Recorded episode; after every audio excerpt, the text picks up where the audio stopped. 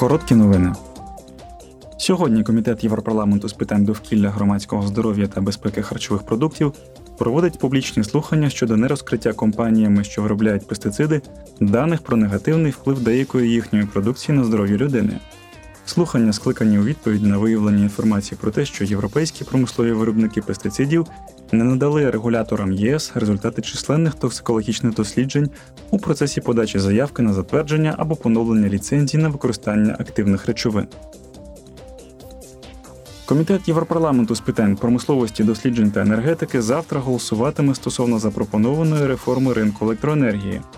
Ця пропозиція покликана створити більш гнучкий, надійний і орієнтований на споживачів ринок електроенергії з метою просування відновлюваних джерел енергії і захисту споживачів від коливання цін. Також Комітет із питань промисловості, досліджень та енергетики завтра голосуватиме щодо акта про кіберстійкість ЄС. Кіберзлочинність є серйозною проблемою, що коштувала у глобальному вимірі 5,5 трильйона євро у 2021 році. Цей акт спрямований на зміцнення кібербезпеки таких товарів, як телефони, побутова техніка та автомобілі, що містять цифрові компоненти. Новий закон передбачає зменшити наявність уразливих місць у питаннях безпеки і гарантувати, щоб виробники серйозно ставилися до безпеки протягом усього життєвого циклу товарів.